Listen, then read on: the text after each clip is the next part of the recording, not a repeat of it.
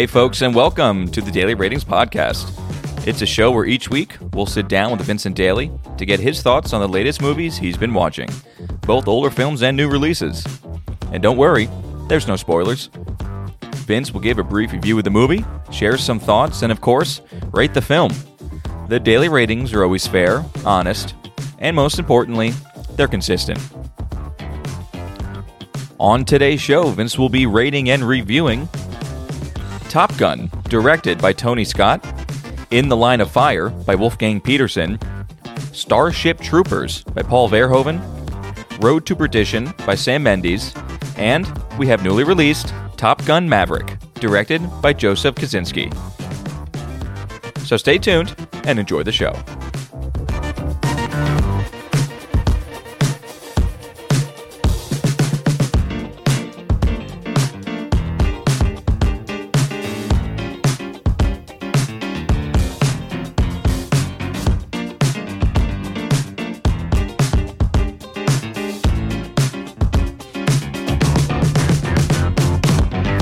Mr. Vincent Daly, how's it going, buddy? Thomas, how's it going? Uh, it's going pretty well, man. How was your uh, week of movies, Ben? the week was good. Uh, obviously, we had both the Top Guns, uh, the conclusion of the Verhoeven Yeah, yeah, uh, big week. project. Yeah, big week. So, uh, uh, really, really happy with um, just being able to watch a lot of kind of action or military or you know just a, or just in general a lot of guy movies. I think this week, uh, which was enjoyable. You know.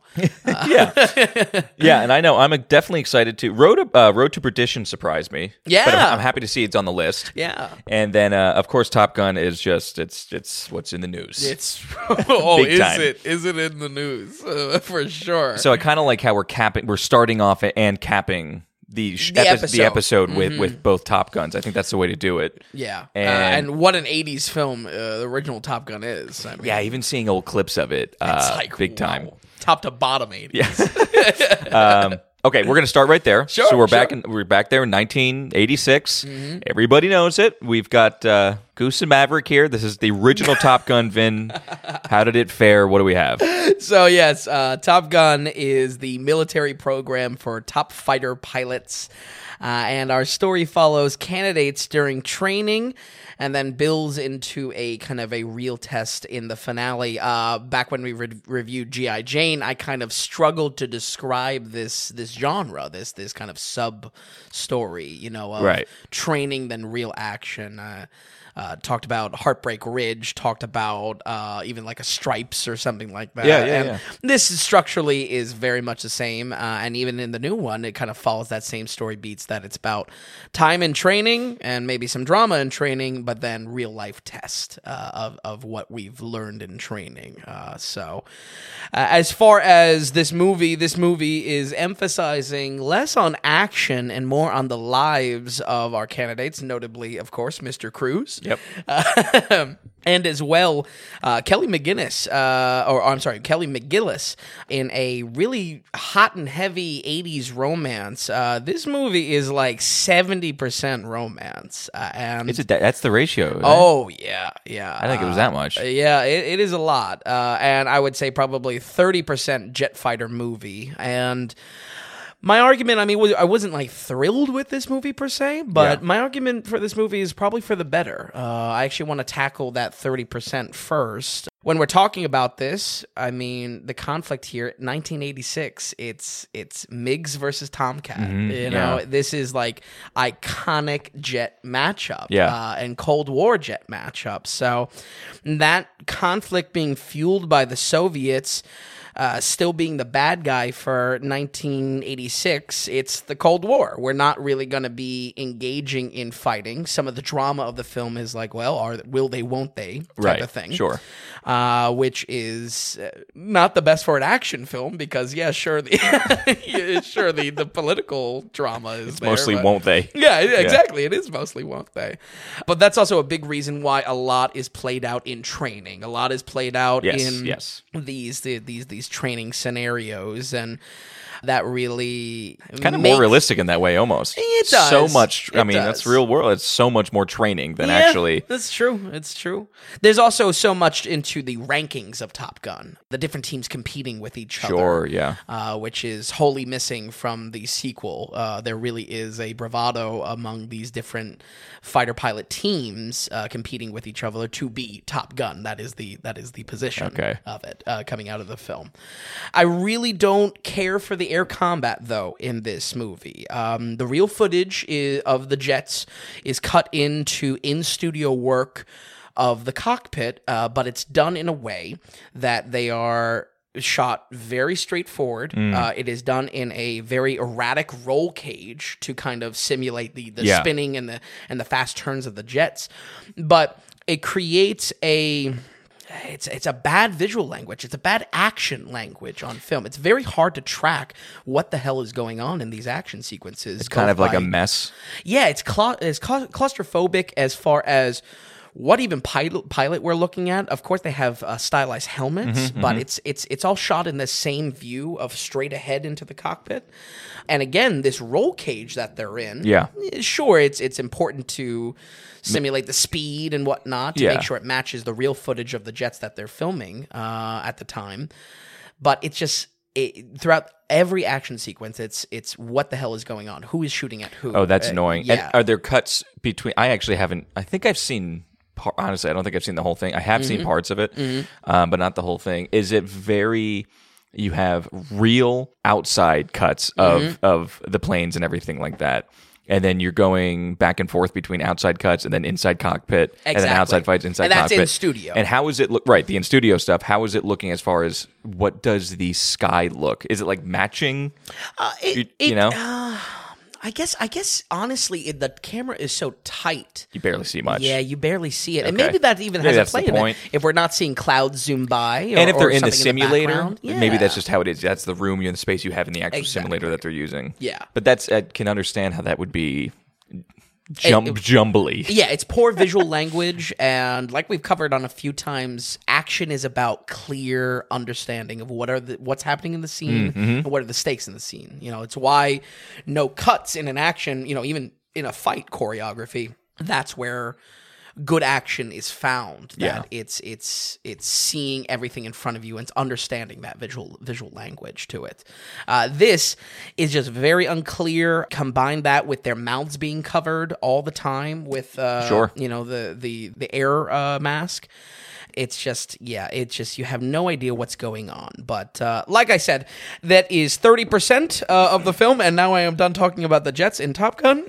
so, but not uh, anywhere close to Tom Cruise's first film, but really might be his first iconic film, probably next to Risky Business in his in his career. was, was what was cocktail? Uh, after actually, Oh, okay, all right. yeah, yeah. Cocktail really stands out for you. But, Tom I mean, it's a classic movie. But he, I mean, Tom is just uh, man. He is he's he's full distilled Tom Cruise here. He Yeah. is is the essence of Tom Cruise. He's really just just a perfect douche in this, uh, and um, and it's right in his prime. You know, I mean, this is this is everything that Tom Cruise I think is is is made fun of for or or is pointed to when you talk about overacting. But it's it's it's all right here, and his chemistry with McGillis is is is good. I mean, again, if this movie is going to be primarily a romance, I think uh, it, it may not be my favorite thing ever, but it does work. Um, his flirting may be a bit cringy at times, but Okay. you know, and that's really just because it's Tom Cruise's way about him. But I think uh, the romance as a whole definitely does work in this. Um, it is a fun, flirty movie that does not take itself seriously, uh, does not take the seriousness of Top Gun as a military program seriously. You Okay. know, Tom is uh, cracking jokes in class and whatnot whatnot and flirting with his teacher and whatnot. So you're not really getting realism here, but at the same time, because it's so 80s and it's so fun, it's also not a bad time either. You know what I mean? You- Okay. th- There's almost a suspension of disbelief because of how much it's not about the military and not about jet fighting. You know, Okay. it's about him really in this hot and heavy 80s romance. And so it's, it's good to hear that the 80s-ness of it doesn't bring it down, but maybe Yeah. does it add to kind of the, the novelty of it? Oh, or just for sure. Okay, uh, this movie was on my mind so much this week. I watched this first in, in, in the week in the order in preparation for the for the new film. I really couldn't stop thinking about it because it, it really is such a time capsule. Uh, it is okay. just- Soundtrack through and through. Oh, soundtrack is is hugely eighties. You know, even beyond just like the Kenny Loggins, you know, Highway to the Danger Zone. Yeah, yeah, of course. Uh, there's "Take My Breath Away." There's, I mean, the the synthy soundtrack itself. I mean, yeah, it's it's a top to bottom '80s. So, uh, as well as far as iconic kind of first roles, this goes double for Val Kilmer, where this is actually his only third film. Okay. Uh, and uh, yeah, I mean, definitely an early role for uh, for Val, but uh, I mean, his character is named Ice. Uh, I can't I can't tell you how much I love that. Yeah, the Iceman. he's just he's just cool as ice and And he man, plays. does he play the bad guy well? uh, not necessarily the bad guy more more of the he's definitely a good guy if anything he's more straight laced than the maverick Okay, as, a, that's- as that's in a pilot but he's uh, the foil i would say Yeah. you know what i mean uh, to compare to a recent tom cruise he would be the the kevin bacon in Few good men. yes Yes. Okay. so still good but still an agitator Yes. uh, to- to okay. Cruise. yeah, that's a good one. Yeah. but uh, it's I really can't get over how much I love that his name is Ice and, and he's like the cool character. Like, it's, it's amazing. But this movie is just top to bottom uh, the most '80s things I, I, I think I've ever seen. Soundtrack is a great example of that. Not just like I said, the Kenny's Loggins song. The score is wild, very synth heavy to the point of goofy in parts, but we see it being so iconic that really the only actual the only actual music ripped for the sequel is the main theme of the Top Gun program, uh, and that is. But know, that was redone a little bit because Hans Zimmer took that. oh really Yeah. Oh, Hans is. Oh, Yeah. I didn't know it was redone. he does I mean, the mus- to the point that it, it fooled me. To, Okay. I thought it was identical. Oh, really? No, Yeah. I thought Hans. I thought Hans messed with it a little bit. Mm. They brought him in for composer, basically, Mm-hmm. and he did some things with the theme and throughout the film as well. Oh, wow. Uh, Yeah, modernized it, I think, a little bit. Yeah, and definitely needed. Uh, also, that's really the only thing it grabs for the new movie uh, is that main Mm-hmm. theme, that main iconic um, synth line to it. So uh, the movie is just honestly, though, you know, as, as like I described in the beginning, maybe structurally in the writing of the story similar to uh, our recently reviewed GI Jane. It could not be farther from the tone of GI Jane, Mm-hmm. which uh, was focused around realism and trying to capture some sort of realism of what it's like to go through this boot camp Yeah. where Top Gun is just like, yeah, we're having fun, we're partying, you know. I'm flirting with the teacher, you know. and uh, yeah, it's it's just very cavalier, it's very jokey. The romance starts a little cringy with the teacher, but uh, you know Tom Cruise does bring it, and I think it just has a lot to do with the star power. You know, really the most '80s thing at all uh, of all is that it kind of works for that reason alone. you know, Okay, sure. uh, which was surprising. Uh, like I said, I uh, was watching a lot of different movies this week, maybe all. All like kind of action based, but really, I could not get my mind off of Top Gun just because of how much of a time capsule it was. That's very And I surprising think- to me, yeah. I really is, and I, I'm, I'm not even saying I, I enjoyed it that much, but I think there really was something special that the the film captured. I am objective. I'm not letting that necessarily affect the score, but I think it's important to note that. That's a good sign if a movie does kind of stick with you, whether you like it or not. Uh, I remembered the feeling that Top Gun gave, and I think more than anything, that pushes this into a little bit of an above average watch for me. We're going to go ahead and give the first Top Gun a 60 on the dot Oh wow. Okay. Climbed out of the 50s. Hmm, I don't know. Yeah, I don't know what to think about that score. Yeah. Uh, you think it's too too generous? Or? No, I, I honestly, I don't know, because I knew you were doing it Mm-hmm. um, along with the new one, and I don't know. I think I was expecting maybe 40s or 50s. So maybe it is even above average what Mm-hmm. I was thinking you were going to give it.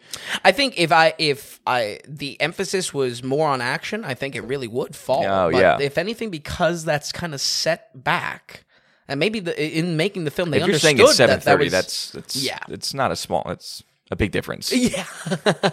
and there's definitely a big difference in the amount of time that we we're flirting with uh, with Tom Cruise riding bikes, listening to "Take My Breath Away." You know what I mean? It's Yeah, a very '80s affair. Maybe that's true. Maybe the 60s is a, it's a pretty higher score than I thought it was going to be. Yeah, Yeah, yeah, and that's cool. And if you're looking for an 80s time capsule, here you go. Exactly, and That's I cool. there was there was something mildly good about it. Uh, definitely was not definitely wasn't a bad experience. Cool. So Oh, good to hear. Yeah. All right, so that's Top Gun. So we're going to move on here to.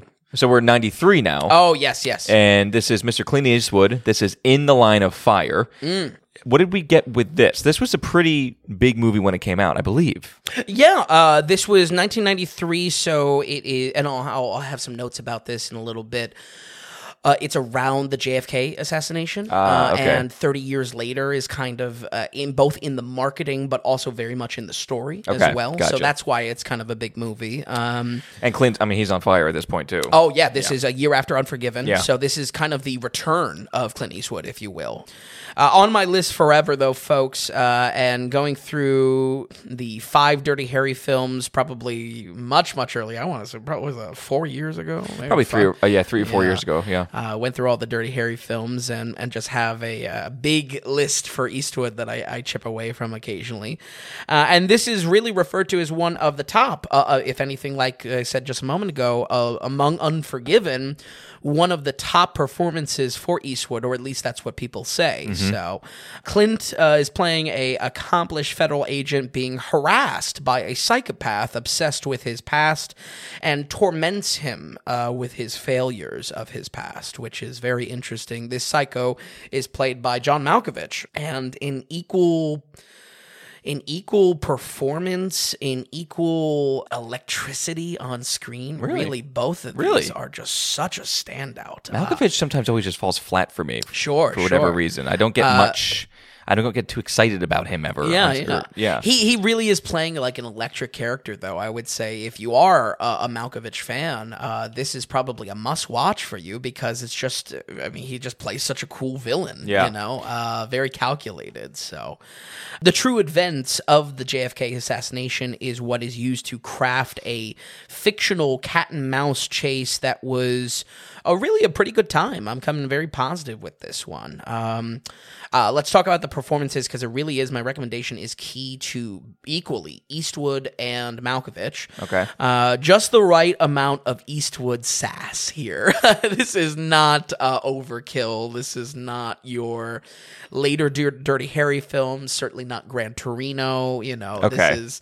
I, I feel it's a factor. With, What's his character here? uh, his character is a a federal agent that helped protect uh, Secret Service guy. yeah, Secret okay, so he's kind of playing a little bit more straight laced. Yeah, Okay. yeah, a little straight laced, but he's definitely a relic in the story. So he still has these kind of like old man ways. And you Okay, know, sure. and, you know, he's saying th- a couple things out of pocket, and people like roll their eyes. But it's just the right amount. It's not where it could be nauseating, like Sure. those later Dirty Harry films where. It's all over the place. Oh yeah, It's like just yeah, throwing it at you Yeah, you yeah. watch like Sudden Impact or, or the Dead Pool, and uh, it's just like ugh, every every joke is just like, oh, he's a relic, you know, no one can tell him what him to do, you know. uh, it's- Yeah. so it's just the right amount, and I, I think it's weird with Clint too that it really only comes up in his non-Western roles. This sassiness, he either has cold, cool, you know, Yeah. a man with no name, uh, or he is sassy detective, uh, uh, you know, secret agent. You know, I mean, that's his two roles basically. so It's actually kind of true. it's kind of true. Yeah. Yeah, I'm thinking about now. I'm just thinking about his westerns now, and it's like, it's, you're kind of right. I guess he doesn't have those those the quick wit in the westerns. You know, Yeah, he's definitely going for the more badass. Yeah, absolutely. My focus is that, you know, this old man Eastwood per- persona, this was really born with Unforgiven the year before. Uh, and this being a year later, uh, not only is it in check a little bit more uh, than what we see in later films, but it is very good. It's enjoyable. It's it's the perfect mix, the Yeah. perfect balance uh, of what Eastwood has to offer in this, you know later on in his career. Mm-hmm. So, and wow, uh, John Malkovich on the other side of the coin is just cool as iced. He plays this psychopath that has military training uh, and really is able to match the the intensity or, or the um, you know uh, th- this mastermind element Yeah. that he's able to play and orchestrate this cat and mouse game. It's very interesting to see it unfold. It really is a perfect match. A lot of this conflict is handled actually through phone calls between Eastwood and Malkovich. And Ah. at first, I was like, Jesus, is this gonna? Is every conflict gonna be over the phone? You know, we're talking like double digits times. They're just chatting, chatting it up on the phone. but it really is enjoyable because Eastwood good, is throwing some very like legitimately funny zingers at, at Malkovich. You know, he's just throwing his his his weight His- around. yeah. You know? And and Malkovich it not only is a is a, a fascinating character, kind of shunned by his his nation, but on top of that as well, just plays such a cool villain. Everything you want in a villain. you Okay. know, one step Wow. ahead to it, and and just and again very early on his in his career. So Yeah, early '90s, sure. yeah. So uh, it was it was a real good time, uh, and I would say that that's really key to my recommendation. That these two are the star of the show, Yeah. and absolutely where I would say it's electric. That makes me want to recommend it. Okay, you know. that's cool. And then, how does our female lead Renee Russo? How much how big of a part does she play? Uh, she she she uh, adds to the romance uh, as far as what's going on with Clint. Honestly, minor to. No, no real impact on, on the story Okay. itself. Uh, so not not really Not adding or anything in my notes. For, Okay. for instance, Yeah, yeah, yeah. you know. Uh, I would say it's interesting though. I mean, with with Malkovich, there it, it was kind of giving me Joker energy vibes, you know, to it, uh, Joker Batman kind of vibes, um, which which came up. Uh, it recently uh, over the past few weeks a few things not to kind of oversimplify things but really was top of mind as far as the uh, the the story uh, dynamic between characters Okay. uh, I could see that though. I mean, you're dealing with a psychopath, Exactly. basically. Yeah. yeah. And Malkovich gets the Oscar nomination here. He did Oh, not cool. win it this year for Best Supporting, uh, or or whatever this year that came out, uh, ninety three. 93. But uh, it, it- really good performance, I would say. Um, if you are a Malkovich fan, this is a, this is a good watch for you. Okay. So. Uh, the film, despite coming out in the early '90s, and definitely, you know, uh, you know, the '90s had plenty of '80s action films to learn from, as far as you know, electric energy and whatnot on screen. This film is more so a detective story uh, than an action flick. It's not going for anything like a modern version of the story that we would see for presidential protection. Um, I honestly I don't think I've ever seen it all the way through, but like an Olympus Has Fallen or, Mm, or something like that, a modern format of this show, mm-hmm, Yeah. uh, of, of this uh, of this type of story. It also suffers from a little bit of a, a slow middle. Uh, Clint gets sick in the middle of the movie. The character uh, gets sick. like achoo. Okay. and um, for it being in the middle of the movie, man, uh, it's uh, a little interesting for realism, but it does really slow drags it, bogs it things, down, huh? Yeah, to a crawl. Uh, I would say it's pretty bad for an action film. Uh, uh, luckily, Was he sick in real life and they worked it into the script? I have no idea. Okay. Uh, I don't think so. I don't think so. It was also a weird watch in, in 2022 because, you know, he's he's sick, but he's like going up to people and giving them sass and, you know, he's Okay, giving yeah. one liners. It's like, okay, I guess no one's worried about getting sick off of, of Eastwood. Yeah, the times have changed. Yeah, I think my point in bringing it up, yes, it's it. I, I would say almost it's critically bad for an action film to suffer from this slow middle. Yeah. uh, and for something so stupid as an excuse if he got a cold. But at the same time, that really isn't the focus. The focus is much more a of a noir detective story. Certainly, the romance vibes of a noir story. Okay. Uh, with with um, I already forget uh, her name. Uh, Renee Russo. Exactly. There's it's a different focus. So if I can if I can prep you folks at home, this is not your 90s action film though it may be billed like a big 90s action film. Yeah. It is really much more of a kind of a detective intimate story between a man being tormented by a psycho. It's it's really odd how much we see uh, or rather, I should say, much uh, how we see Top Gun Maverick play into nostalgia for an older generation. In this way, this movie does the same uh, for an older generation at the time. A lot is played into the JFK assassination being 30 years ago. And while this movie may be slow for a 90s action film, uh, it's structured differently, I think, for an older generation at the time that would be watching this Okay, film. very cool. And I think that's a justification as well watching it n- back then to say, "Oh, this is this is more, you know, an older generation watching this that would be, you know, attached to that event Mm-hmm. wouldn't want a bombastic movie." I think it's a very important note. They wouldn't want a to- sty- stylized thing. They would want Yeah. Realism. Exactly. Yeah. Mm-hmm. Exactly. Or just a slower paced film about more relationship based stuff. Sure. Detective vibes and investigative uh, aspects to it. I think it's important, though, watching the modern day, we do not have that sense of saying, oh, this was marketed in a certain way for that type of generation. Uh, I think the best thing I can do is is prep folks at home for you know, that watch this movie in the light that it's meant to be, and that is not really as an action film, which is surprising. So, on that note, I mean, I would say the action itself is a little weak in parts, but luckily the focus is elsewhere. Uh, elsewhere, Clint brings a great performance, and while having some real star power in every scene, uh, if anything outshining him is John Malkovich. And I would say, once again, if you are a fan of John Malkovich, this is probably an above average watch for you and should be on your list. I had a great time with this film. We're going to go ahead and give In the Line of Fire a 74. 74, great score. It's a Mm-hmm. great movie. Absolutely. Very cool. Yeah, I think I'm going to check this guy out here. Yeah. It was, uh, it, it was also fun to see uh, a movie like this uh, in 93 because it really does feel much how a modern kind of political thriller would be set up. Uh, I think I think there's a lot here that uh, eh, shows shows more modern trends that we would see in like the 2000s. Uh, again, something that's coming to mind. uh, It's been so long since I've seen it, but like a Vantage Point or something like that. Just political political threat in general, you know, or, or presidential threat, I should say. Okay, I like it. I like it. I Uh, can. I definitely see with what you're saying. It just fe- it feels like a 2000. It Yes. fits in a 2005 kind of film as well. Absolutely. Yeah. So, but a very solid watch. Yeah, 74. Absolutely. and primarily for the performances more than anything. Yeah, I mean, if if Malkovich is that good, and Mm-hmm. then you have Clint as like peak Clint, as far as like just good at what he's His doing return to, yeah. to form, absolutely. Very cool. All right, so that's 74 for In the Line of Fire. Next, we're going to go ahead. This is our last film in the Paul Verhoeven study that we've been Mm. doing. Uh, his last film, 1997. This is Starship Troopers.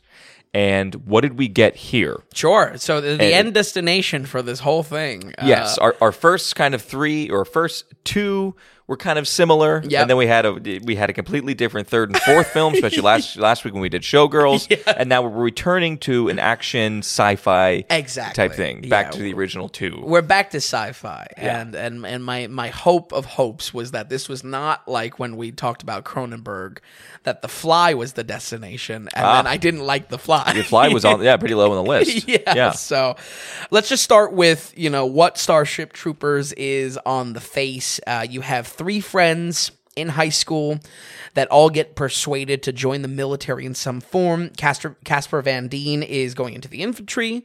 Denise Richards is going to be a ship pilot. And Neil Patrick Harris is going to a new futuristic kind of psychic psyops program. How young was Neil Patrick Harris? Oh, real young. They're Okay. all they're all I don't maybe I'm trying to think. They're probably pretty young. The start of Patrick uh, Neil Patrick Harris is Doogie Howser. I've never seen. I have no him, idea. I actually don't know He's like a sitcom kid, right? Yeah. Okay. Yeah. well, sounds right. We'll go with that. you would go with that, yeah. I don't know.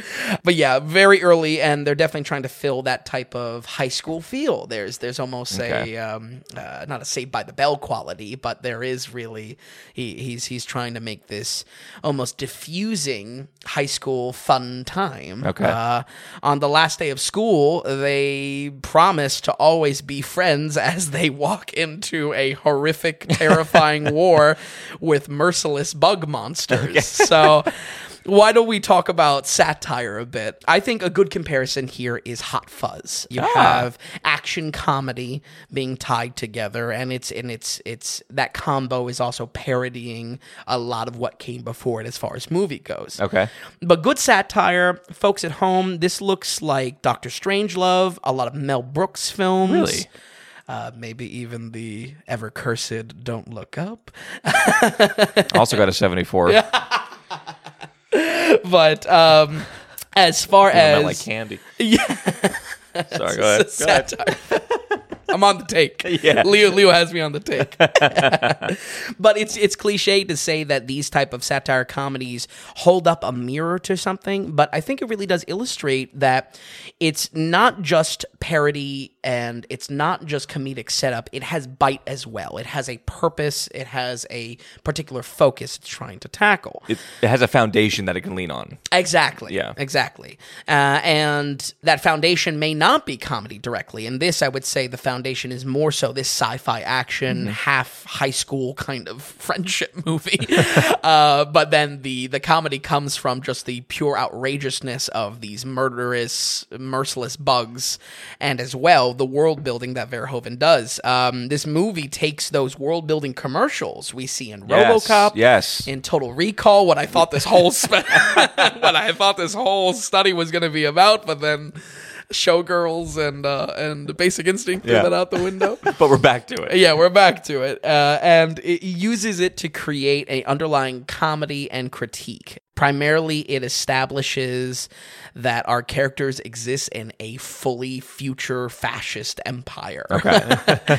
Info dumps are handled through the federal fascist TV networks. Uh, it shovels out propaganda from everything from the funny for building up comedy, like uh, giving giving you know assault rifle uh, uh, you know training to uh, orphans and children, uh, to the to the sharp and more critiquing of you know mandatory viewings of executions on all channels. You know there Sure. was a there was a balance there to creating the world. And it just is really driven in that they they live in this cartoonish fascist society. When when Rico, uh, um, Casper Van Dien's character, wants to go into the military, his father says something outlandish like, "I'd rather take ten lashes for disloyalty in the God. public square." Like it's just so they they live in such a cartoon world. Um, and I think for the time, this could very easily get overlooked. This could very easily get hmm. overlooked as saying, "Oh, this is straight laced. This is not comedy at all. This is just like a really generic uh, sci-fi movie." Really? Oh, do you, do you think it, it could be misunderstood in that way? Absolutely, but that's how well it flirts the line. Okay. All right. Uh, and that really is my argument for it. Um, these horrific consequences of war with cartoonish alien bugs are contrasted with friendship pinky promises, and that is why this is a comedy. Does that make sense? You, know, you see why this yeah, could yeah. be, you know, uh, uh, fully a satire? Yeah. No. Absolutely. Absolutely. Are you kidding me? Yeah. yeah. Also, underneath all of this is a pretty decent sci fi action movie. When the action does take the primary role in Act Two, it's not at all disappointing, and if anything, is just as solid as the satire. Um, we have all the violence and the brutality we know from Verhoeven's work. And I have some great gore work. Uh, if anything, as well, it's all alien blood, so it can really be cranked up to eleven Yeah. this is not going to be flirting with like an NC-17 rating because it's all you know green and orange blood, but Right. at the same time probably has the most blood work. Really? even Even- even, even more than RoboCop, where a guy gets run over and explodes. Right. You know, so um, you know it, it's really impressive. And again, I, I I feel right in line with the commercials and the world building. Just feels like there's such momentum that he has here as Okay. a director and and his style. You know. It sounds it sounds pretty impressive because it seems like you're buying into it. You're Yeah. buying into what he's trying to what he's selling there on screen. And even though the premise is ridiculous and it is part comedy and satire, it's working. It's it's working Mm-hmm. Yeah. and you're taking it seriously yet. and it's working on an action level too. I mean, I'm just very impressed. it's- you know? yeah. Especially coming- from Showgirls, I just, just Oh. makes no sense. Absolutely. he's a weird dude. I think that's Yeah. all it is. I think he just likes making racy movies. You know, what I mean, is I mean, this? Does it have elements of Uh, there's sexiness? definitely and- oh yeah, there's definitely plenty of nudity right, and right. you know yeah, and again, it just the violence and brutality. I think it's of the same shade as a nudity. It's Yeah. you know it's something that I mean, you try to make this movie now, or you try to make any of these movies nowadays. They're going to be tuned down, you know. what I mean, they're going to be Right. trying to get more audience members in seats. Yeah, you yeah, know? definitely, So absolutely. I kind of got to respect, you know, all the five movies that we covered because he was never foot off the gas as far as making rated R movies. Yeah. So the alien bug design as well, absolutely terrifying. Uh, we have the special effect pros Phil Tippett and Craig Hayes doing a phenomenal job of creating subtle differences in the bug soldiers. Some are camouflaged, some are winged. There's different biomes to the aliens that they're attacking. Okay. It's awesome. It's so cool. Um, well, we're actually going to be covering Phil Tippett directing soon. Actually, in a few weeks, he has an animated feature called Mad God coming out that will be releasing soon. Okay, And, cool. Uh, uh, was actually on my radar, and then in researching this, I was like, "Holy smokes!" It just worked out that way. yeah, That's it- cool. I know. It's I, I do have to ask, how well did it hold up, though? Like Hmm. how how do they look? So the visual effect, right? I think the bugs look great.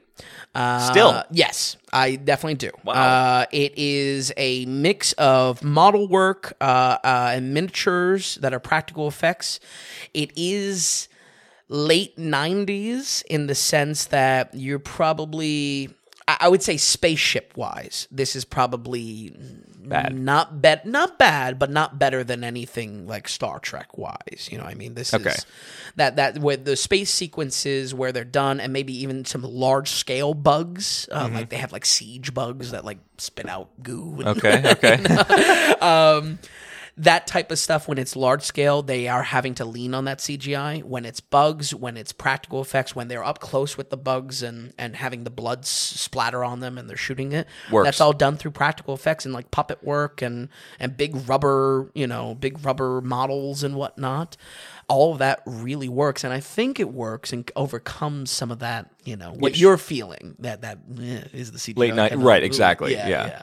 I think it overcomes that because of its design. You know, the design is so fun to look I mean, at. that's awesome. Yeah. That we're this many years after. Yeah. It's still practical effects, man. I mean, Exactly. They're practical, yeah. Yeah, but I think you bring up a good point, Tom, because it's uh, it's not without some criticism. I mean, I think these these effects are going to Yeah. be dated, and much like I've covered in many things with CGI, um, when it when it comes to that, that is always going to be dated. There's always going to be a point that we look at that as goofy, and I think that's only going to compound with the more time we get away from this film. For sure, for know? sure. Yep, absolutely. So my argument for anything is that design is where it kind of holds up and kind of overcomes that. So, but to appreciate all of this, I'm coming in very positive with this. Believe me, there is a lot here that could be picked apart and really scrutinized, and especially could be scrutinized if you're not seeing it through the right lens. Mm-hmm. But to appreciate all of this, and hopefully, you know, this is the whole reason why.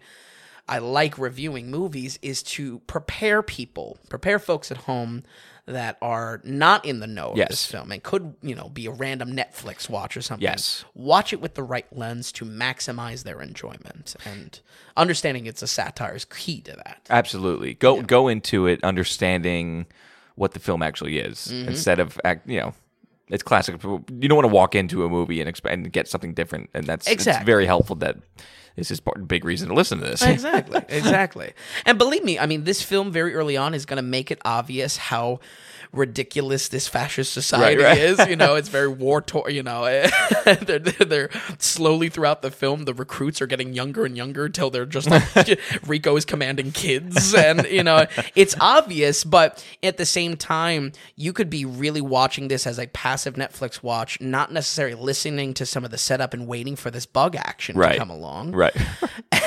and and miss that entirely and therefore think this is a very generic film for that reason Yeah. All of it is supporting it we talked about Very cool. showgirls uh, last, uh was it last week Yeah, yeah, yeah. it's a blur it is a blur But yeah, Showgirls was last week. Yeah. yeah uh, we talked about showgirls that you could maybe really argue that this is showgirls was satire as well that it was trying to be a parody of this kind of this golden kind of stripper, you know, fantasy. Yes. Um, you know, this dream job type of fantasy, but there's nothing there to support it. The difference is that Starship Troopers has, Has that. everything to Yeah. support it. Very you just cool. have to pay attention to it, you know.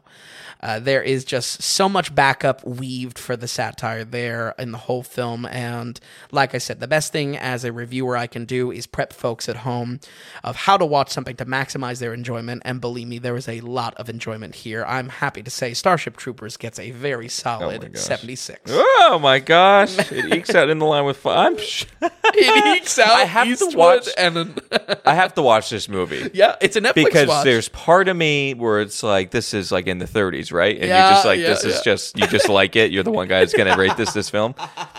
But it sounds it's your logic seems sound. I'm telling you, it's it's it's uh, against all odds. what mood? What mood if I, do I watch this?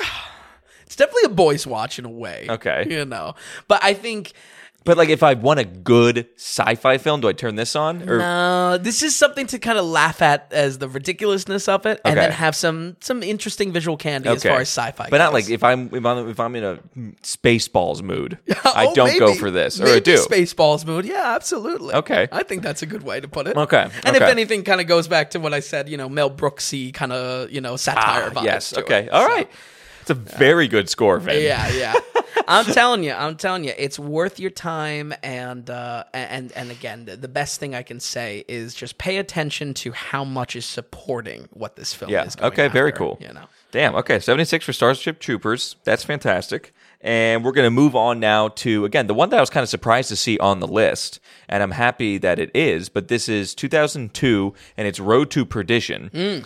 You know, it's Tom Hanks and it's it's still, I think this is a year after Castaway. Oh, really? I think Castaway was 2001. It might have been 2000. Wow, So it's either one or two years.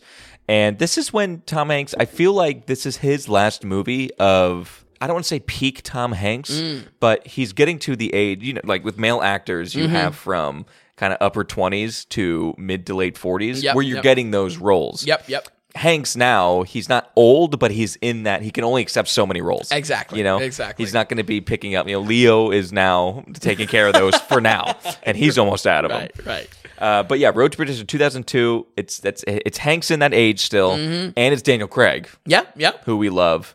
Uh, haven't seen it, so what do we have at Road Per- Sure. uh, Road to Perdition? So this was on uh, another random list. Uh, this was winner of best cinematography for 2002. Ah, who- uh, which was nice. it? I actually don't know. Okay. Uh, I didn't. I didn't write that down. Um, also, uh, a sec- the second feature film from Sam Mendes uh, as well, um, who Yeah, we really love through Skyfall. Um, I think Tom, you and I are on the same page with 1917 as well. Oh my Uh, gosh, yeah. are you kidding me? Yeah, absolutely. Yeah, no, completely. Um, Spectre, yeah. Yeah, yeah. it is, you know. but uh, yeah, but big director, and it was. I didn't realize he directed this until Yeah, we sat down today. Too. Exactly. Yeah. Uh, and I've never seen his first feature film, uh, American Beauty, which I think will definitely be on a watch uh, in, in the coming weeks, just because, I mean, that movie is, It's a is classic. legendary. Yeah, American. Beauty is a classic. Same cinematographer in that as Oh, well. really? Also, same t- cinematographer in Butch Cassidy and the Sundance Kid. Wow. So we're it's Conrad L. Hall. Okay, Um, and it seems like he's a he's a power player for sure. Yeah, yeah, and and there's a lot of good shots in here. Um, a, a lot of interesting work with color, specifically for such a brown and dreary kind of you know uh, movie set in the 1930s. The pitch for this one is that from a child's eyes, we discover Tom Hanks, our dad. he's an old school mobster, Okay. uh, and this is like real old school. This is like. Um, pre like flashbacks of Godfather 2 old school. Like this is more so like factory town mobster. This is kind of an orphan king type of mobster. It's not really like charged by Italians or Irish or something like that. Well, but it's early, know? early mobster It has to be some sort of Italian, right? I don't think so. Is this 30s it's more so like gangs. It's. It, I don't think it's mafia specifically. I mean, Oh, they, they okay. reference Capone uh, uh, in in a part, but it's not like Italian mob. Uh, it's more so More so gangster stuff. Yeah, I mean, Okay. maybe it could be Irish uh, in in terms of that type of gang Okay. work, but yeah, it's specifically apart from anything like that. That, and and, and more so, kind of captures a kind of a not a generic, but more of a broad vibe of 1930s, you know, prohibition type of Okay. gang. These are just Ah, run runners, sure, you know what I mean? gotcha. And everyone's kind of kind of getting in on the cash. Okay. So when those eyes of of his son get involved with the mob's business, it puts Tom Hanks and his son on the bad end of the barrel. Uh, this movie puts our characters on the run and structures the conflict around morality um, and how can Hanks be a good father if he is a mobster. That really is the elevator pitch here. Okay. Uh, there's a lot of heart around it. There's some cool action. I was pretty lukewarm on this film. It's by no means a bad film, uh, but it's just missing some electricity uh, and kind of stumbles over its own moral message that it's trying to tell. I'll get into that in a little bit. I, I would say, as far as um, putting our characters on the run, it structures the conflict in, in, in a way that I don't know if, if, if Hanks is really a great performer here. A lot of it is just like Robin Hood setup that, you know, he's still doing bad things, but it's from morally bad people. So I guess it gets a pass. Okay. But at the same time, Hanks is trying to tr- uh, prove to his son that there is a different way to live. There is a different way for him to grow up that is not himself. He doesn't want his son to become himself. He doesn't want his son to Which I think is a fine premise. yeah, But is Hank's not? He's not selling it. It's not He's- believable in the character. There's not or- a lot of emotion. Hanks is much more of a bruiser uh, in the mob, Okay. uh, or, or or in this gang, uh, so he's not. I would say like you know he's not like the Don or something like that. Sure, He's not like yeah. you know going on kind of an intellectual level. Um, he's just more so concerned that he doesn't want his son to follow in his footsteps. Sure. There's simplicity in that, but there's also simplicity in his performance. It's really not stand out. A little blah. Reason. A little little blah. blah. Absolutely. Okay. Um, I w- uh, my note here is middle of the road. I wonder if this Tom is Hanks. like, is this kind of Bridge of Spies level? Where Bridge of Spies. Spy- I don't think I saw that. Maybe Oh, I okay. did. Maybe I did. I don't know. Put it on the list. I found that to be it's a Hanks movie, and it was it was nominated for Best Picture, which Oh, really? shouldn't have been. uh, but I found him to be very blah in that Yeah, one, kind of set in. Mm-hmm. the 40s a little. I think it was 40s, and uh, I just found it to be blah. Yeah. And, and I this is a prime example of where I say, you know, Tom Hanks could really use still comedic roles that we see earlier on in his career peppered in to his his dramatic ones. And I think he would be a Hmm. That's better actor best, for you it. mean. You know what I mean? Yeah. Where he's I, I think where it's a strong suit. I mean, certainly he has strong suits in, in dramatic performances as well. He can do both. Yes, yeah. But I just think I don't know. It, it- it's it's not him just cashing in a check. There's definitely care put into the character, Yeah, but I a think big the character movie. is just is just more simple. Okay, you know, sure. Uh, and maybe that's intentional because again, he's just supposed to be a bruiser. He's not meant to be. You know, what I mean, he was grew up grew up as an orphan. He's taken in by this this gang. It's just surprising to have Tom Hanks in that role. Yeah. I guess it's hard for me to believe him in that role just because it's so he's Tom Hanks. Mm-hmm. Yeah, exactly. and it's just kind of foreign for him. yeah. But I, I would say I, I struggle to call it anything above just kind of passable. Okay, yeah. So, uh, an early movie for your boy, though, Tom. Yeah. Uh, we have Yeah, yeah. Daniel Craig uh, in this, and I would say, unfortunately, it's a little bit of a, it's a, it's a little bit of an all right. um, his accent work is just a bit rough. That's bad. for some reason. I have no idea. So this is supposed to be early. This is um 1930s. Chicago. Uh, yes, I believe so. Okay. uh, kind of like outskirts Chicago. I Okay. believe. yeah, I don't think he's So what is he trying to do, and what it like? I don't know. It dances between uh, Irish, fast talking 30s American, and then honestly, it just slips into his normal voice at times. Oh, really? Too. Yeah. bad. Um, I really, you know, I mean, accent work is one of those things where I get nervous. I'm like, am I really seeing this right? Am I being too critical?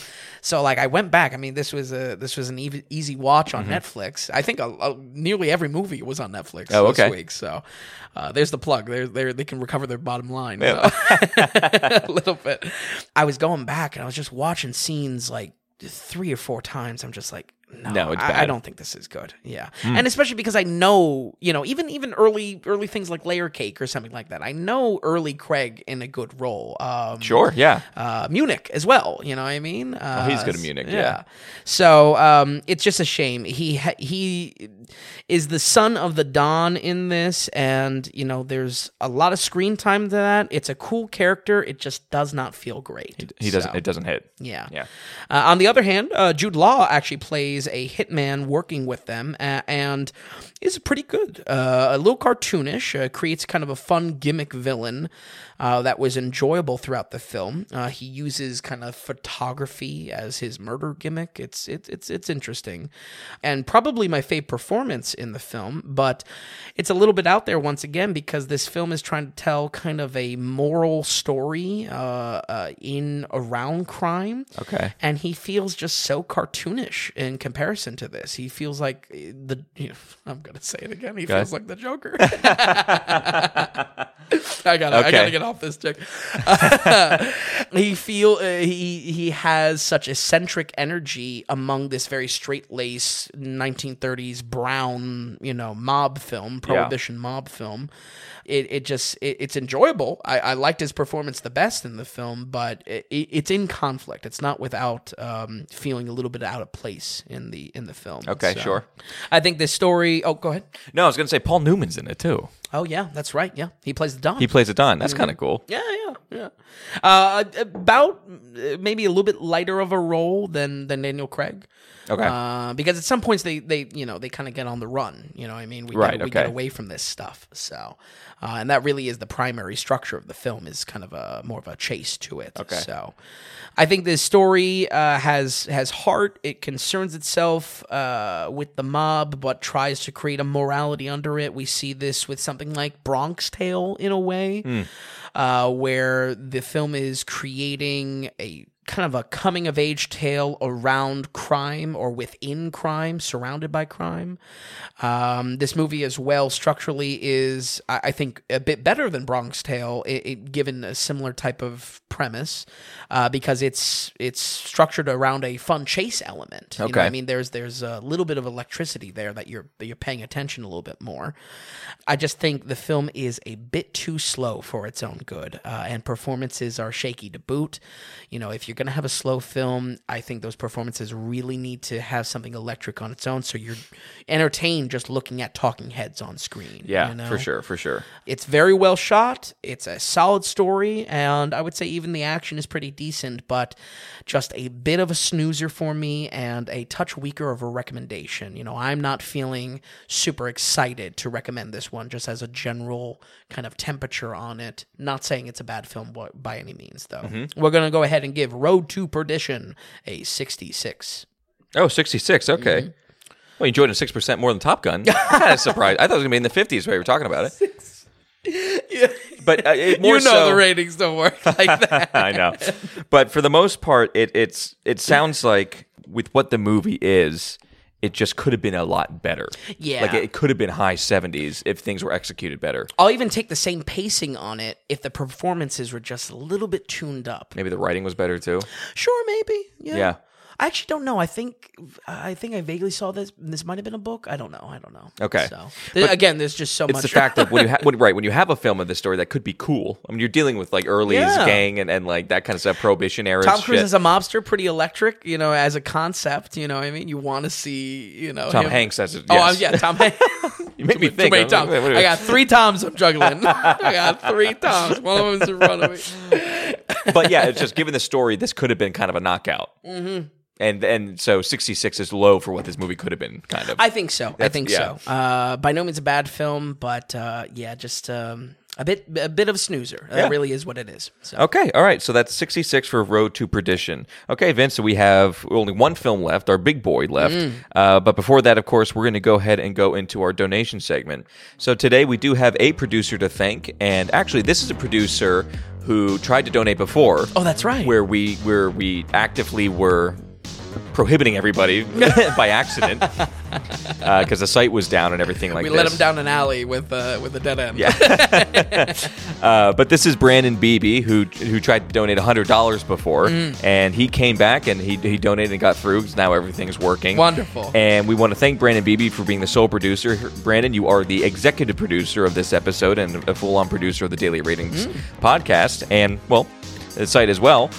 And he donated ninety nine dollars, ninety nine. not a hundred. If there's a Right. So what's that. going on here? uh, so of course Brandon wrote in a note here, and he said, "I was." I was going to give more, but I decided to donate what Vinny gave my. be- I decided to donate what Vinny gave my beloved Sonic movies. Because he did say in the original donation note too, go easy on Sonic. Oh right, of course. so he goes, please don't mention the Halo series because that just brings up unwanted feelings. Oh, which I is could imagine, and that yeah. became even more. Yeah, we'll, we'll, we'll leave it there. We'll leave it there. I have to disagree with Sonic. He goes, "Call me a 32 year old kid," but jokes. Um, thought thought. Call me a 32 year old kid, but everything was up to my standards. I have no problem with Sonic's voice and jokes that he makes, which was, you know, you thought maybe that Sure, sure. the voice was a little bit. a, a uh, little bit too much Deadpool kind of uh, pop culture vibes. Yes, and the voice, although you had no problem with the actor, you didn't think the voice Mm-hmm. Yeah, uh, yeah. fit that much. He goes, I can't wait for Shadow in three, and hopefully Jim Carrey comes back for three. Oh, I hope so, too. Yeah, actually, that would kind of be cool. Yeah, and yeah. kind of a, a trilogy to it. Yeah, yeah. Because they brought two in so fast. It was like two years later they came out with two. I know, I know. Uh, can't wait for Shadow. Uh, can't wait for Shadow in three. Hopefully, Jim Carrey's comeback comes back for three. Also, he goes. I guess until Vinny learns to love kids' movies, I'm only going to donate low amounts. so we have a hostage situation on a one on a one dollar bill. And that, Oh man, that's great. uh, love you, Tom. Hey, love you too, Vinny. I loved you until the Sonic episode.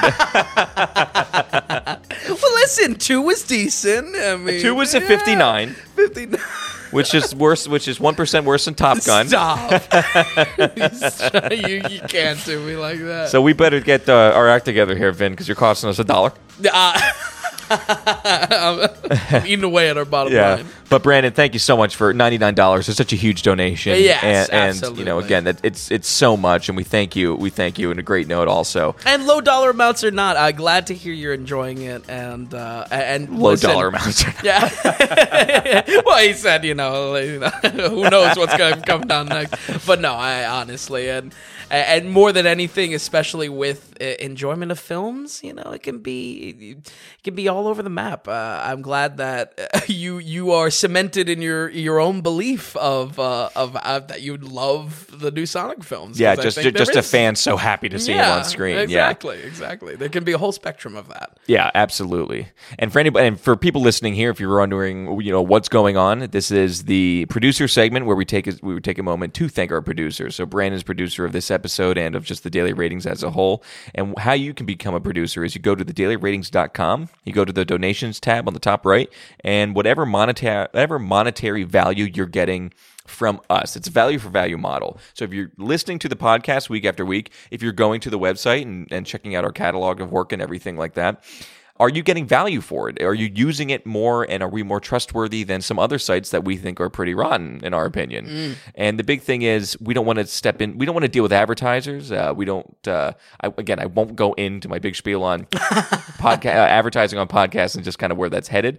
But we don't want to bog down our site with with uh, banner ads or, or just large clunky ads on the site as well. And, and We want it to be a tool. yeah, you we know, don't think a it's slim a tool. Yeah, we think it's going to be a worse product as well, and that's why it's a value for value model. You know, we're solely uh, basically producer supported, and anyone who gives a, a donation with any amount of value, you are an official producer, and that is a producer credit to your name, and it means something. And because it means something, you can write in a note, and no matter what you write, we're gonna we're gonna read it. And- Absolutely. yeah, and whether it's questions or critiques or just random comments, and- Brandon hates my guts now. so-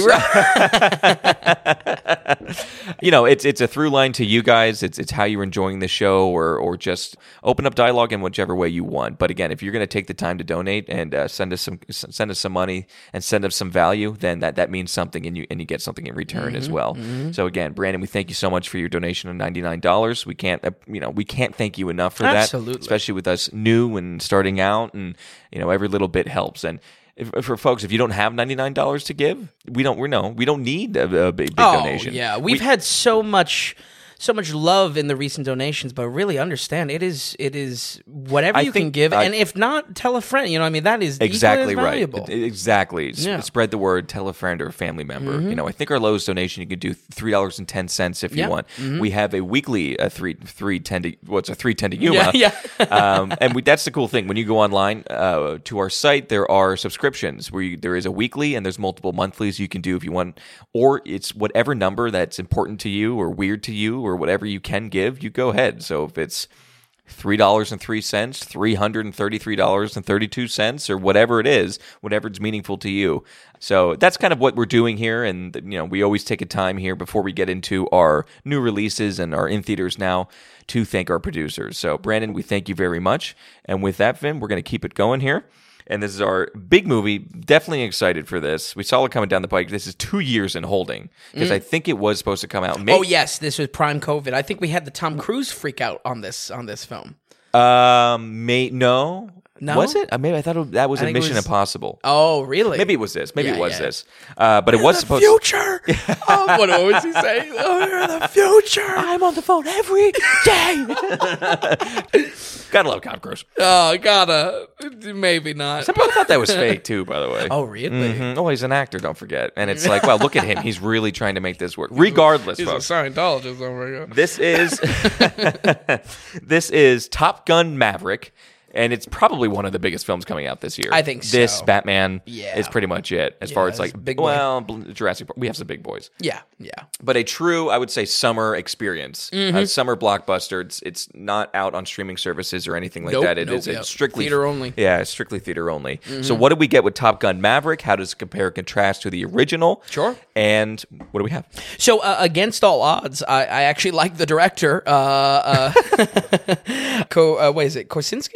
Why? Why can't Uh, I uh, pronounce- Joseph uh, Joseph Kosinski. yeah. Kosinski, yeah, there we go. He did a a, a fave for for us, Tom. Uh, Tron Legacy, for, for better or worse. Yeah. Oh my yeah. gosh! We're the only two people that like that movie. Exactly. Yeah. Even though it's not great, we're you know add that to the uh, add that to the Cloud Atlas list. Yeah. Uh, and uh, also uh, a half decent sci-fi with Cruise as well, uh, called Oblivion, that I enjoyed uh, quite a bit. Oh, is that right? Okay. Yeah, so uh, I don't I don't really mind this director. These films are a great example for Maverick, as they they may not have the strongest story, but they have some really solid action, and that really is my my position on this film, folks almost a complete 180 uh, of what we had with the original Top Gun, where action was the de-emphasized part um, uh, or, or element in it. Uh, this film is much more clocked in at a full-blown action film. So, Okay. Top Gun Maverick stars Tom Cruise once again as Maverick, uh, a veteran pilot still flying around and still talking slick. Uh, his typical ways land him in front of the one job he doesn't want to have, uh, treading the same ground of the Top Gun training program, but this time as an instructor.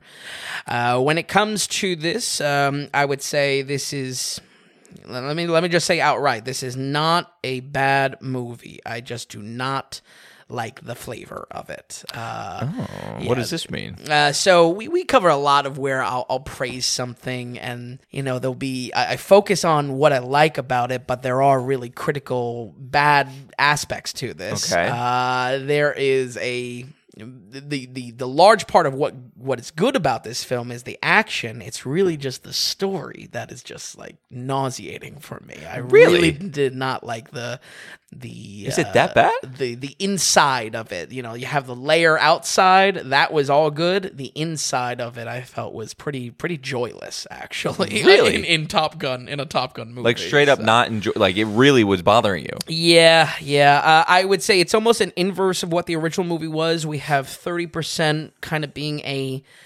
sad nostalgia old man movie, uh, old man romance. And then 70% full blown action movie with some of the best jet work I've ever seen. Yeah. Uh, I mean, It probably is the best jet work. yeah, yeah. I don't. I don't think this has really a peer in the modern film landscape. And as we see, even if you go back in the day, I mean, Top Gun, the action wasn't good, so I think this Yeah. movie kind of stands on its own in a, in a Yeah, way. there's not other many. I mean, there, you know, obviously there's a, there's a handful of films, but like Behind Enemy Lines with Owen Wilson is a fighter pilot film, but most of that's him on the ground. Mm-hmm. Sure, And- a little bit of and- Dunkirk. you know, you go back to like old dogfighting kind of stuff. Absolutely, that was know? shot very, very uniquely. Yeah. Um, and the funny thing is that was still with. I mean, Chris Nolan does it's all film. Oh, yeah. Mm-hmm, Where this apparently they had to develop special cameras and everything like that. But I mean, one thing that is being teased for the past two years is that we're going to get good jet sequences. Mm-hmm. Yep. And at least it delivers on that. Sure, yeah, it absolutely does. It absolutely does. Like Uh, not a single green screen, from my understanding. Like they, Yeah. they tried to get as real as as, as possible. I think even when well, I'll talk about the the action uh, plenty, but I think even when there there are digital effects, it's more so clouds, backgrounds to create speed to on the already Okay, existing yeah, yeah, yeah, footage. okay. You know what I mean? Just to make it look even sharper. Yes. Because obviously they can't get to like the Mach speeds and whatnot, and you know, Okay. there.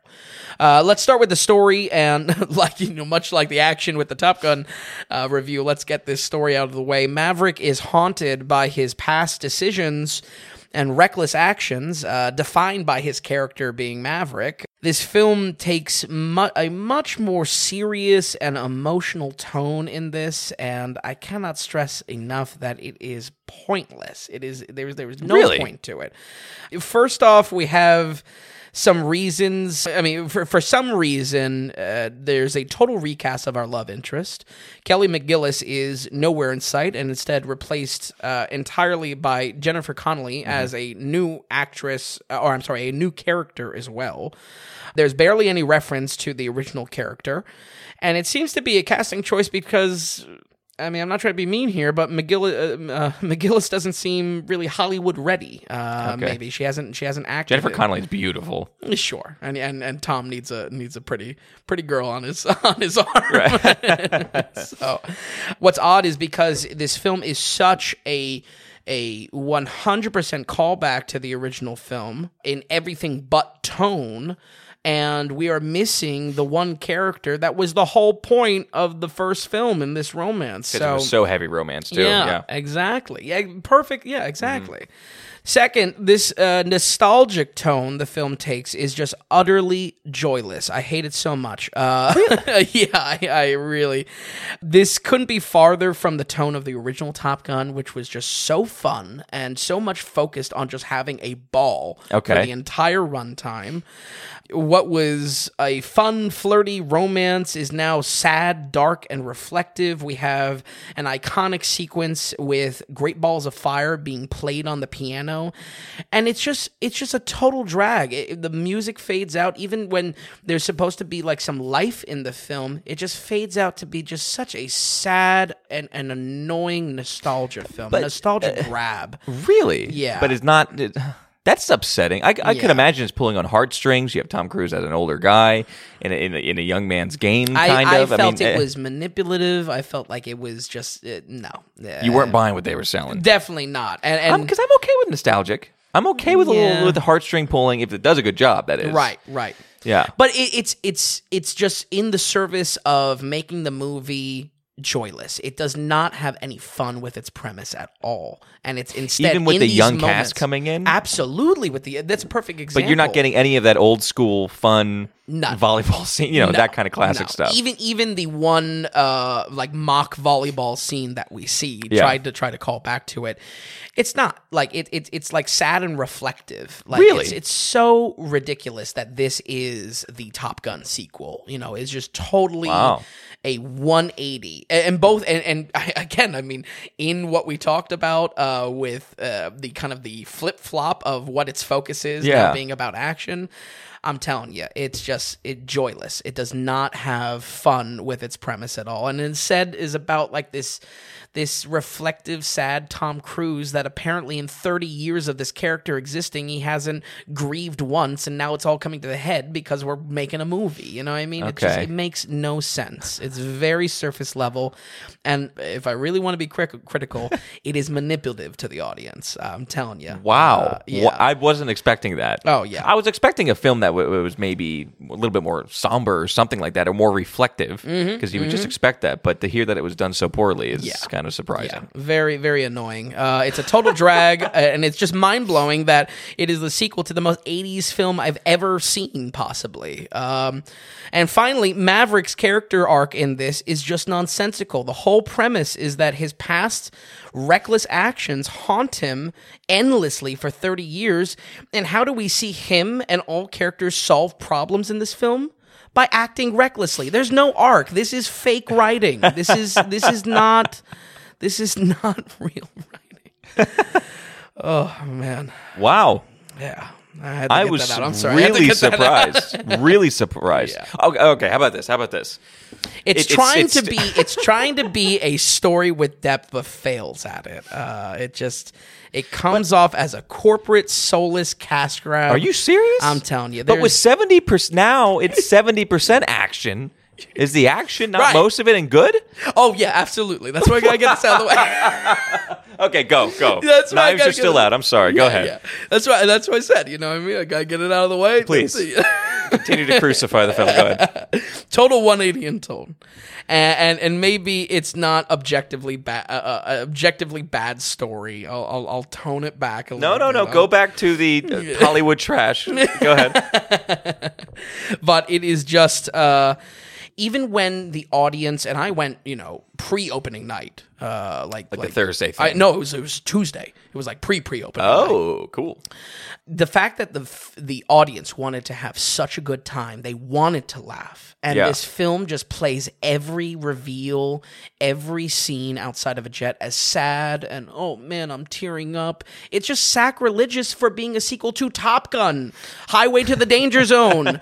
it's just it's just ridiculous that this is this it's it- you know what route it's going? It's going the new Ghostbusters route. It's trying to instead take something that's fun. New Ghostbusters and- serious? Oh yeah, it's it's all like don't know. emotional and I've yeah. never given a damn Well, about the Ghostbusters. uh, neither did the podcast. We, didn't cover that. we we were we were up and running, folks, and that, that one went by in November. Too busy watching uh, the seventh Ridley Scott film. but, All right, go um, back to how bad No, this is. no, I, okay, I'm done. I'm done talking about it. Let's talk about the Overall, awesome wait, wait, no. I, real quick, real quick. Yeah, okay. Overall, you felt like it was here we are in the 2010s and the 2020s. Let's just go ahead and get another cash grab. Let's redo the Lion King. Let's let's bring back Oceans. Let's it's it's not trying to rehash the same thing. It is a sequel, you know, in, in- Yeah. in, that regard. But the the progression of this character and the um, the emotion that it's trying to crop up for the audience, Yeah. it's fugazi. It's fake. Okay, it's, It's, gotcha. it's absolutely phony. You know, like it- people like emotional stuff nowadays. Let's make Top Gun an emotional movie. No, Top Gun is the fastest movie on the block. You know what I mean? It's it's this fast '80s it's Fast and Furious in the sky. Exactly. You know what I mean? And, and we're just we're just with Tom Cruise like having sad old man vibes. Okay, all right. And like I said, I mean, I'm coming real hot into the negative here. Yes, I I'm love it. I love I'm- it. Luckily, it is thirty percent. You know, I just really hated. The It's a bad thirty percent. It It's is a bad thirty percent. But it's also a very good seventy percent of the action. Okay. uh, of the jet action. Here we go. So all right, I just had to get that out because it really was just like. There's so many times in the theater mm-hmm. that the the audience like really wanted to laugh. Like Yeah. Tom Cruise jumps down from a, a balcony at one point, and it like the audience is like, oh, like they, they love it. Yeah. And then it's just played on like a sad line, and then, then like everyone just like awkwardly quiets down. This movie is joyless. Okay, that's a good. All right. Wow. All right. But there is joy in the awesome action, and I will say, I mean, thankfully, just how I mean, the focus was was on romance in the first one. There's a 180 here, and now it, the focus is absolutely on jet action, and I would say it's awesome. Uh, I Yeah. mean, it really is amazing. Off the back, I would say plenty of, uh, you know, this is a, very well shot movie, plenty of creative tricks being used. We talk about this how it was key to clear, legible action in the in the first one Yes. that that was not there. A few key factors make this not have that at all, and if anything, might be some of the best jet action you can see on on screen. Yeah. honestly, I think definitely. Um, first off, there's more real estate in the cockpit, both by the jet design. You know, Yeah. this is a larger. You know, Well, they're in an actual cockpit. Exactly. Yeah. Uh, there's there's a larger jet. Even if they're cutting into in studio work with the jet, camera work is done uh, more creatively. It's Mm-hmm. it's it's angled uh, within the glass. Lenses are wider. Yes. Uh, there's more care put into the legibility of how much sky you are seeing. When the Yeah. first one, the top of the frame was his helmet.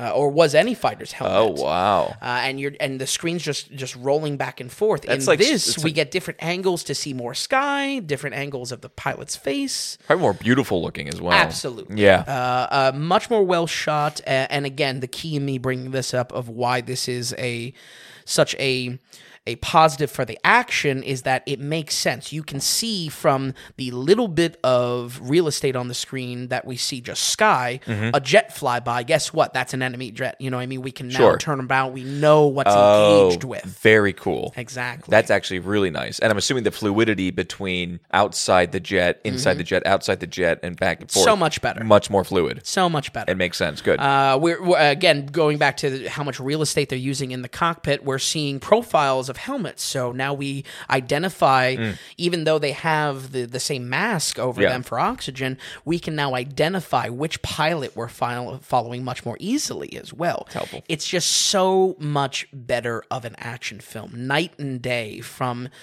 The downright confusing action sequences in original Top Gun. So would you say, as far as like modern day, you look at the past maybe ten years or something like that, as far as action films or you know, you Mm-hmm. look at Bonds or look at you know Mission Impossible's and things like that. Mm-hmm. This it's as far as action goes, this is some of the cream of the crop. Not just Yeah. jet fighter, but action in general. I think so. Yeah, Yeah. I, I think it was a great action movie for that reason. And, Okay. again, as much as I was tearing it a new one when it came to the story, Yeah. uh, the the you know I, I have to be objective here in that it's really not the focus. the the The story, the Easter eggs, those are the sprinkling Mm-hmm. for the fans coming into it. And if anything, to your point about this being for a new blockbuster audience.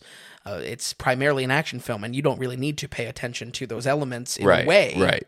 I think those elements are still important because it is Top Gun. You know, I mean, we still have to follow a character, but it, you could really technically tune out and not care about those things um, as far as the sequel. Sure. aspects. Yeah, yeah, yeah. No, absolutely.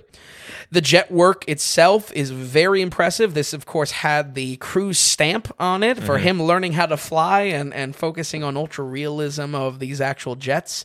I think it is a really good looking film for that reason.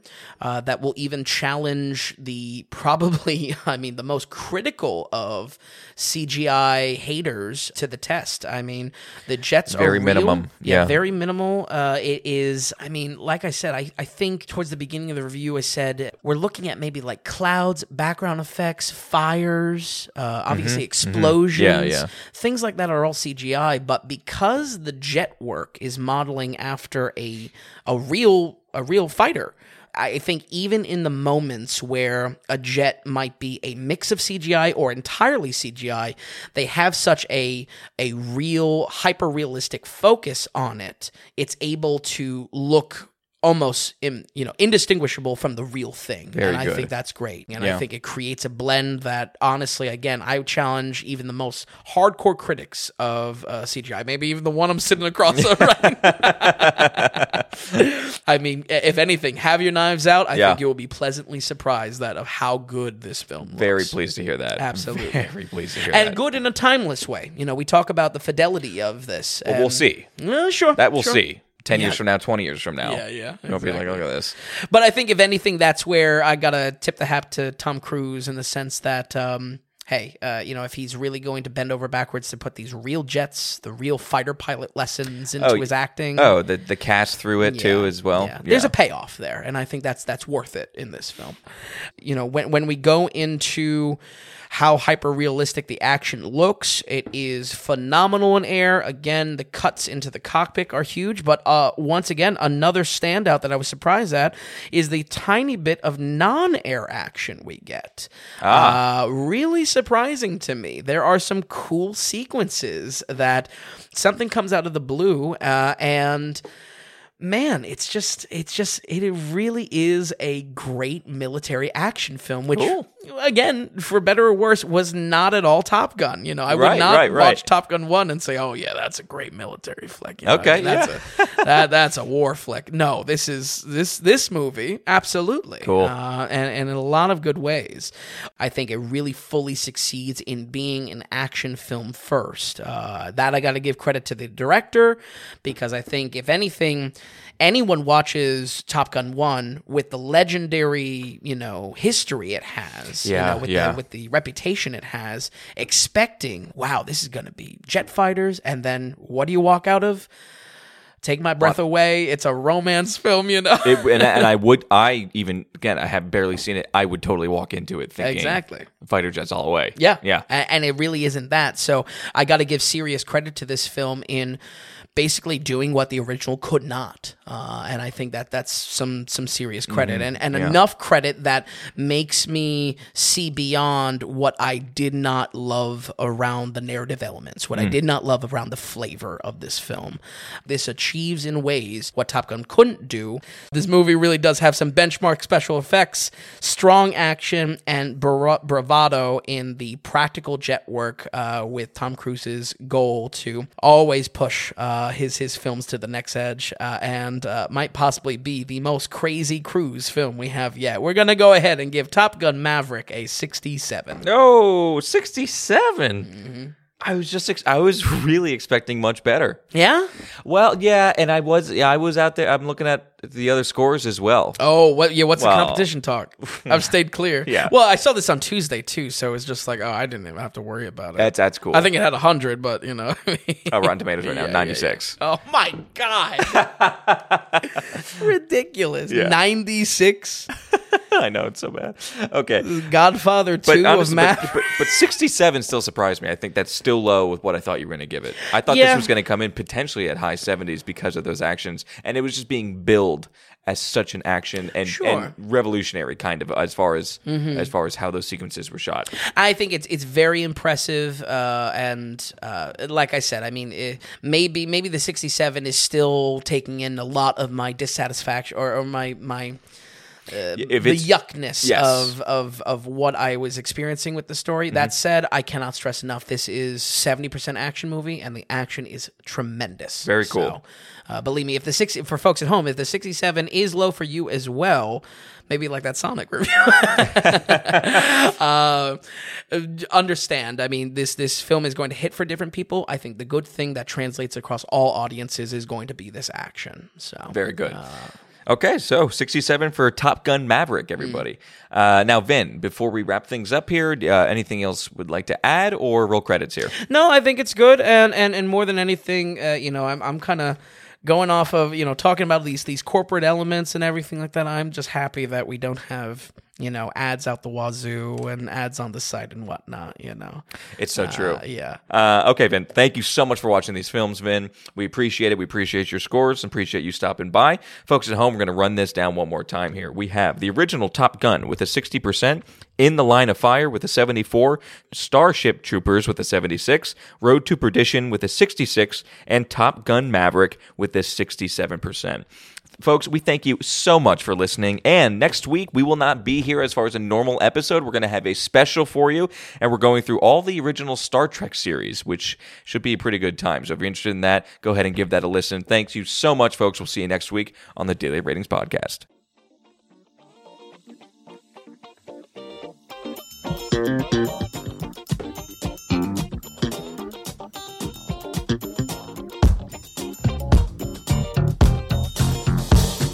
You enjoyed the podcast, if you would, give us a good rating or tell a friend about us.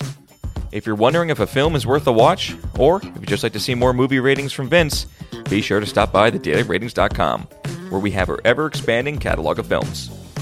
Also, if you found value in the podcast or our site, become a producer and go to the donations tab on thedailyratings.com. You can donate whatever amount of value you feel you received from us. You'll get a producer mention on the next podcast episode, too. We're looking to build this into something large and great, but also be independent from those corporate sponsors. So we greatly appreciate any support from you all. So thanks so much, and we'll see you next week on the Daily Ratings Podcast.